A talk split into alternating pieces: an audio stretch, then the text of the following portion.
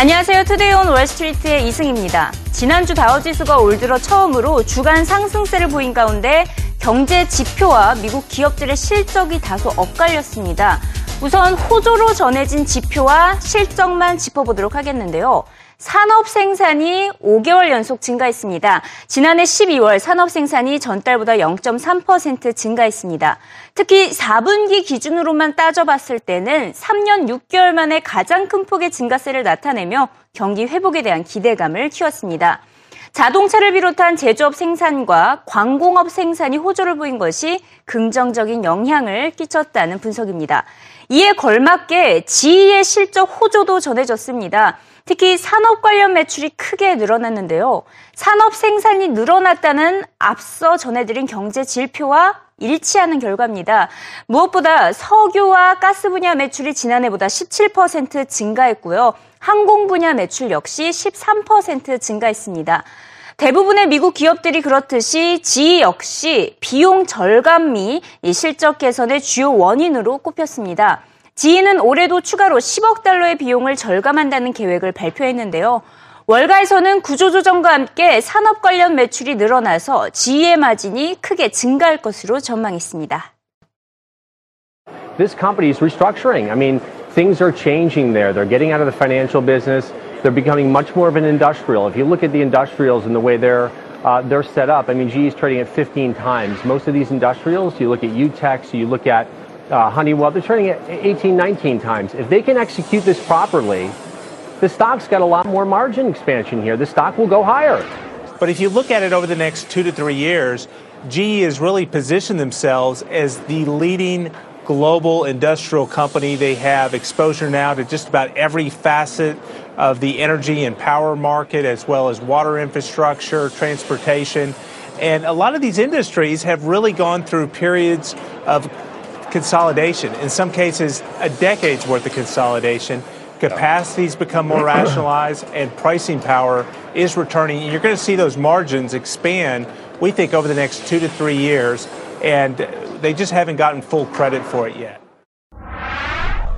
네, 지금까지 실적 분위기는 썩 좋진 않습니다. 지금까지 총 52개 기업들이 실적을 발표한 가운데 평균 매출이 0.5% 증가하는 데 그쳤는데요. 뒤에 헤드라인을 보시더라도 디서포인팅, 실망스럽다라는 표현이 자주 들리고 있습니다.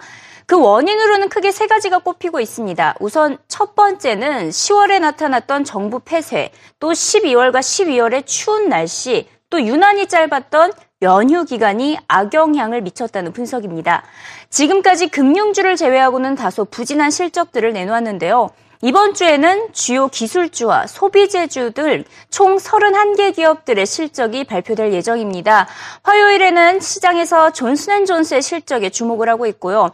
수요일 이베이, 최근 아마존과 이베이에 대한 관심이 뜨거워지면서 이베이에 대한 실적도 관심을 모으고 있습니다. 또 목요일에는 맥도날드와 마이크로소프트, 금요일에는 P&G가 실적 발표를 앞두고 있습니다. 만약 이번 주 기업들의 실적이 시장의 예상치를 웃돌면 시장 상승 동력을 다시 찾을 것으로 보입니다. Johnson reporting on Monday, best known for brands like Band-Aid and Tylenol. Fast food giant McDonald's on Thursday, and then we hear from Starbucks on Friday. Now, for these two companies, analysts will be focused on sales here in the U.S. as well as overseas, as both consumer giants have been expanding their presence in emerging markets. Technology will also be in the spotlight this week. Expect reports from heavyweight eBay, Microsoft, and Netflix. While Netflix was one of the best performing stocks in 2013, this is the chart from last year. This year, the online streaming company has had a lackluster start to the year, down about 10%. Analysts say subscriber growth, that will be the key number to watch when Netflix reports. Sue and Tyler. 지난해 4분기 실적보다 시장이 더 실망하고 있는 것은 기업들이 1분기 가이던스까지 부정적으로 내놓고 있기 때문입니다. 예전에는 시장이 연준의 정책 결정에 예민하게 반응했다면 이제는 기업들의 실적에 민감하게 반응하고 있습니다. 시장이 실적을 놓고 시소를 타고 있다라는 표현까지 들리고 있는데요. 이번 주 기술주 실적 개선을 기대하고 있는 월가의 분위기 살펴보시죠. Well, the one thing about the technology companies, their rate of earnings growth, their expectations are higher than the overall market right now. So that's one good thing. But what we're seeing that we like about technology, out of the 10 sectors in the economy, we recommend overweighting technology because their earnings expectation trends, the rate of change to their earnings estimates, have been positive, and stock prices usually follow that positive delta. Important question. You know, generally, we like the technology sector. The valuation is very reasonable compared to its history. It's the second most profitable sector after consumer staples, but there are significant differences. And one distinction I'd make are companies that are geared to capital spending, to enterprise spending, which we think is going to accelerate this year, versus companies that are more tied to the consumer, where it'd be a bit more cautious.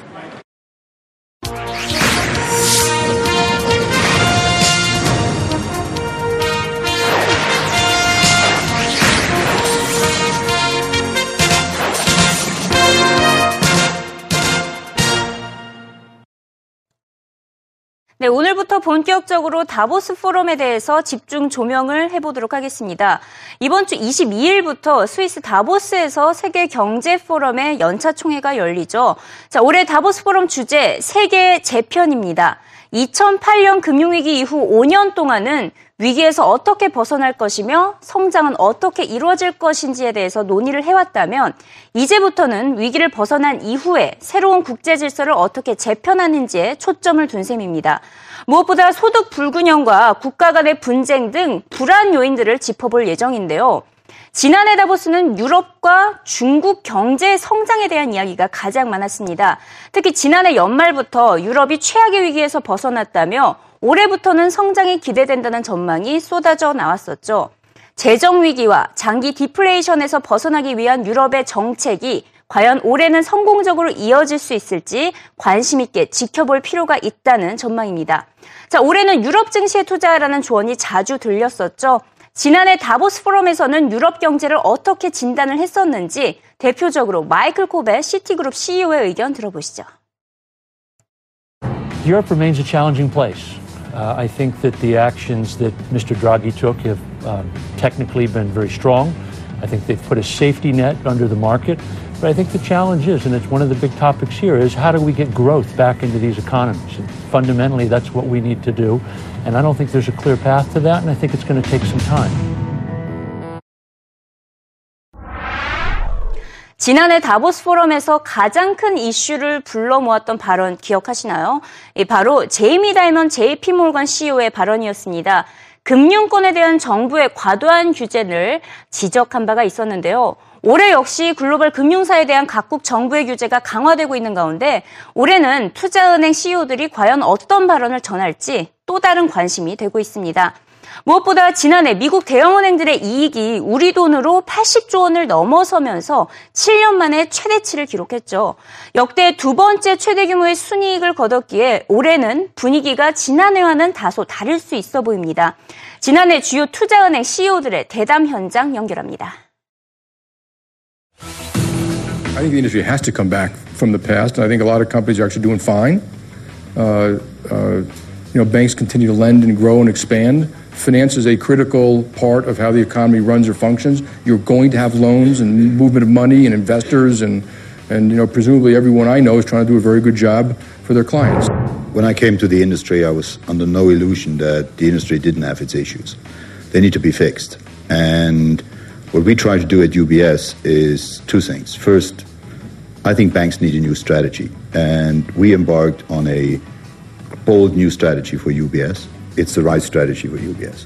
At the same time, we have to deal with the legacy. And in order to get on top of these issues, you really need to get at the bottom of things. And for us, a settlement of LIBOR was an important step in going in that direction. Where does the financial sector start or stop? Where does the economy start or stop? You know, it's so intricately linked. I think that's what we're all saying here. But we shouldn't throw the baby with the bathwater. Yes, there were issues. Yes, there were excesses. Axel was very clear about that. They have to be fixed.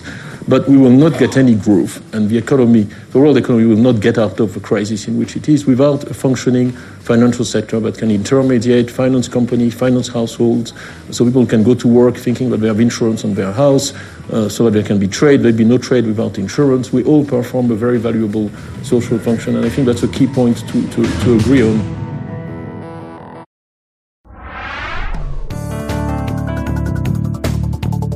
현재 이 시각 시각 CNBC 헤드라인을 살펴보도록 하겠습니다. 첫 번째 소식으로는 도이체뱅크의 실적 소식이 전해지고 있는데요. 지난해 4분기 11억 5,300억 유로의 세전 손실을 기록한 것으로 알려지고 있습니다. 최근 환율 조작 논란에 대해서 실적 실망까지 전해진 소식이 나타나고 있습니다. 자, 이어서 CNBC가 그레이코트 자산운용사 회장과 단독 인터뷰를 가졌는데요. 올해 투자 종목에 대한 팁을 제시했습니다. 우선 인덱스 펀드는 빛을 잃어갈 것이다 라고 조언을 했고요. 반면에 유럽과 부동산 시장 그리고 일본 시장에 투자할 것을 조언을 했습니다. 이에 더해서 미국의 소형주는 지나치게 고평가됐다며 위험성을 경고를 한 것을 알 수가 있습니다. 자, 이 밖에 또 어떤 소식이 전해지고 있는지 살펴보도록 하겠습니다. 사진을 한번 보면요, 뭔가 썰렁한 기운이 느껴지는데요. 중국의 신년맞이 분위기가 예전과 같지 않다는 파이낸셜 타임스의 기사를 CNBC가 인용했습니다.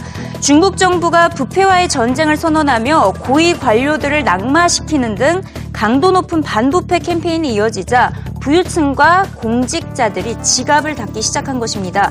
결국 중국 최대 연례 축제인 신년 행사에서도 이 호화 레스토랑이나 호텔에서의 럭셔리 파티는 사라지고 화려한 불꽃놀이도 크게 줄어들 것이라는 전망입니다. 최근 연준의 양적 완화 축소 결정에 더해서 지금 이머징 국가에 타격이 전해지는 것이 아니냐라는 경고성 메시지가 전해졌는데요. 파이낸셜 타임스 기사 또 인용을 했네요. 파이낸셜 타임스 기사를 보시면 동남아시아 은행들이 타격을 받고 있는 것으로 나타났습니다. 동남아시아 경제 성장 부진 속에서 달러화 자산이 급격히 빠져나가기 시작하면서 은행들이 직접 펀딩에 나섰습니다. 특히 말레이시아 최대 은행은 11억 달러 규모의 자본금 확대에 나선 것을 알 수가 있고요. 많은 애널리스트들이 이렇게 조언을 하고 있습니다. 올해 동남아시아 국가들의 은행 손실을 경고하고 나섰는데요. 예대율이 치솟으면서 레버리지 삭감에 따른 매출 감소가 불가피할 것이라는 전망입니다. 지금 최근 야후에서 논란이 빚어졌었죠. 야후 COO가 해고가 됐기 때문인데요. 하지만 뉴욕타임스는 월가는 여전히 야후를 선호하고 있다라는 분석 기사를 전했습니다. 그 이유에 대해서 살펴보도록 하겠습니다. 최근 야후의 2인자로 불렸던 최고 운영 책임자 엔리케 더 카스트로가 해고된 데 이어서 미디어 담당 편집장도 사직서를 제출하면서 야후의 펀더멘털이 흔들리고 있습니다. 하지만 뉴욕타임스는 야후의 기업 가치는 아시아 시장, 특히 일본과 중국 시장에서 고평가받고 있다며 월가는 여전히 야후를 선호한다고 보도했습니다. 여기 보시면 For Yahoo, it's all about Asia 이렇게 말을 했죠. 아시아가 전체다, 즉 야후에게는 아시아 시장이 있다며 현재 주당 40달러 선에서 거래되고 있는 야후의 주가 최대 52달러까지 추가 상승할 수 있다는 전망이고요. 특히 중국의 최대 온라인 전자상 거래업체인 알리바바 투자 성공으로 인해 야후에 대한 평가가 아직까지 긍정적으로 나오고 있는 것을 알 수 있습니다. 자, 마지막으로 중국과 관련된 소식 짚어보도록 하겠습니다. 중국의 부동산 가격이 계속해서 상승을 하고 있죠. 계속해서 상승을 하면서 정부의 정책이 효과를 보이지 않고 있다는 지적이 쏟아지고 있습니다. 지난달 중국 부동산 가치 연간 9.9% 상승하며 1년 가까이 가격이 오르고 있는데요. 이런 가운데 CNBC에서 초점을 둔 것은 바로 중국의 그림자 금융입니다. 그림자 금융의 위험성이 또다시 부각되고 있습니다. 중국 신용신탁이 발행한 고금리 증권이 만기를 앞두고 원금 손실을 기록할 것으로 나타났기 때문인데요. 지금 중국 시중은행의 1년 만기 예금금리는 3%인데 3배나 웃도는 수익률 10%를 제시한 고금리 증권이 무려 5천억 원 이상의 원금을 손실할 것으로 나타났습니다. 현재 중국 그림자금융 규모 2조 달러, 우리 돈으로 약 2,100조 원에 달하고 있는 것으로 나타났는데요. CNBC는 중국의 그림자금융이 시한폭탄과 같다고 경고했습니다. 반면 월가의 트레이더들은 중국의 내수 경제만 발전하면 그림자 금융 리스크를 만회할 수 있다고 진단을 했는데요. 양측의 입장 모두 영상으로 직접 들어보시죠. A lot of economists out there have said this is a sort of slow-moving train wreck, a ticking time bomb, if you will. And it's because of the size of this. That's really what's so staggering about this. According to the Financial Stability Board, $2 trillion. That's how much is going on in the shadows when you talk about China.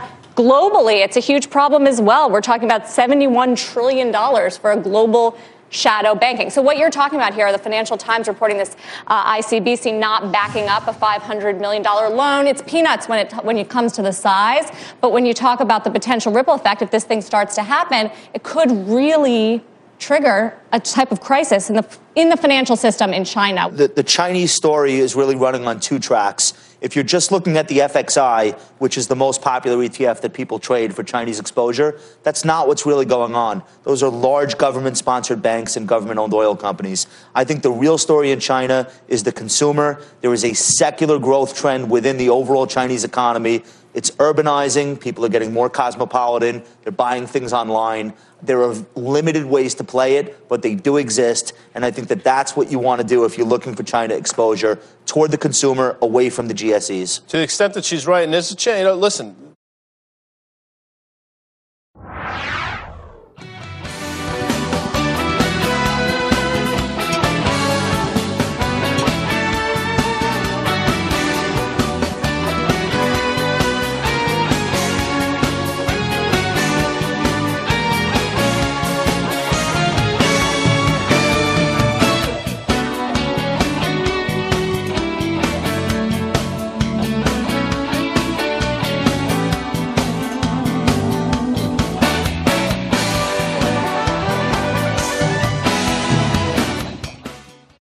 지난주 금요일 뉴욕 증시에서 급등락을 보였던 기업, 이 주가 추이와 함께 관련 뉴스까지 한번 짚어보겠습니다. 먼저 모건 스탠리의 주가가 4.3%나 급등했습니다. 4분기 순이익이 주당 7센트로 1년 전에 비해서 무려 70% 가깝게 급감했는데요. 하지만 역시 법정 소송 비용이 컸습니다. 12억 달러 정도가 집계가 됐는데 결정적인 영향을 끼치면서 조정 순이익은 주당 50센트로 예상치였던 45센트를 소폭 웃돌았습니다. 그러면서 시장이 상당히 긍정적으로 화답을 했는데요. 주가 추이를 보더라도 최근에 5일간의 흐름이 상당히 좋습니다. 이렇게 상승하는 모습 보일 수가 있겠고 지난주 금요일에도 4.3% 급등했다는 말씀 드렸습니다. 은행주는요. 일단은 6대 대형 은행들의 순이익이 금융위기 이전 수준까지 회복했다. 실적에 대한 해석도 좋게 나오고 상당히 전망도 긍정적으로 나오면서 올해 시장을 이끌 것이라는 전망이 지금까지는 맞아떨어지는 모습입니다. 다만 지난주에 실적을 좋지 않게 발표했던 시티그룹의 주가는 저번 주 상당히 좋지 않은 흐름을 보이기도 했습니다. 법정 비용을 털어낸다면 앞으로도 미국의 은행주들에 대한 기대감은 더욱더 커지겠죠. 하락 종목들이 상당히 많았습니다. 이 모건 스탠리와 반대로 GE는요. 조정 순이익이 주당 53센트로 주당 순이익 예상치에 부합했고요. 매출도 404억 달러로 예상치였던 402억 달러 수준을 넘어섰습니다. 하지만 배당 축소에 대한 우려가 나오면서 주가는 급락했는데요. 그래프 한번 보시겠습니다. 2.2% 정도 급락했다 이런 소식이 나오고 있고 최근 5일간의 소식을 보더라도 27.5달러 정도까지 근접을 했다가 지금 다시 한번 하락하면서 26달러대 중반에서 지금 반응을 하고 있습니다. 업종별로 실적을 해석하는 분위기가 상당히 갈리고 있는 모습이 진행되고 있는데요.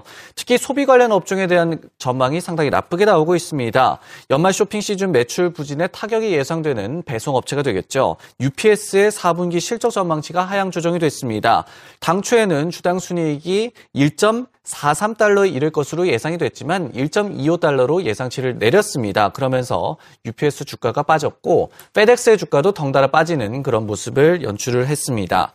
다음은 인텔의 주가 추이 한번 보시겠습니다. 실적에 대한 기대감이 상당히 컸기 때문에 실적이 발표되기 전까지는 주가가 상당히 많이 오르면서 27달러 정도까지도 근접하는 모습을 보였는데요. 하지만 조금 평이한 실적이 나오면서 그 이후에 주가가 계속해서 하락하고 있습니다. 지난주 금요일에도 주가가 2.6%나 하락한 모습 확인할 수가 있는데요. 이 인텔과 함께 이번 주에 실적 발표를 앞두고 있는 마이크로소프트의 주가도 소폭 하락하기도 했습니다. 하지만 IT 업종은요. 지난주에 이 주간으로 본다면은 미국 증시에서 가장 좋은 흐름을 보였던 업종으로 꼽을 수가 있겠습니다. GE에 대한 자세한 분석을 한번 준비해봤습니다. 이 주가 하락에도 불구하고 월가 전문가들은 상당히 긍정적인 전망을 유지하고 있는데요. 특히 현재는 전력과 에너지 그리고 산업재 부분으로의 사업 구조를 구조조정하는 기간이라서 단기 조정이 나올 수는 있지만요. 장기적으로 내다본다면 주가도 많이 오를 것이고 수익성도 상당히 개선될 것이라고 전문가들은 내다보고 있었습니다. 영상으로 이 내용 바로 확인해 보시죠. Well, I think obviously there are some bears out there. Otherwise, the stock wouldn't be down so much today. And we really like the fact that they've restructured the business. And when you look at it, I think you got to look through all this noise because there's a lot of restructuring still going on right now and a lot of moving parts. But if you look at it over the next 2 to 3 years, GE has really positioned themselves as the leading global industrial company. They have exposure now to just about every facet of the energy and power market, as well as water infrastructure, transportation. And a lot of these industries have really gone through periods of consolidation, in some cases a decade's worth of consolidation.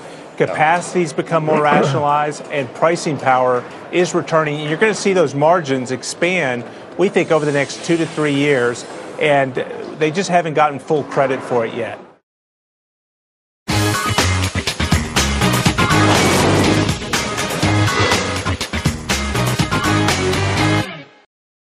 연초부터 중국 정부의 정책에 대한 의구심이 커지고 있습니다. 중국 부동산 가격 상승에 더해서 그림자 금융 리스크가 또다시 부각되고 있고요. 공직자와 부유층들이 부패 척결을 두려워하며 지갑까지 닫고 있습니다.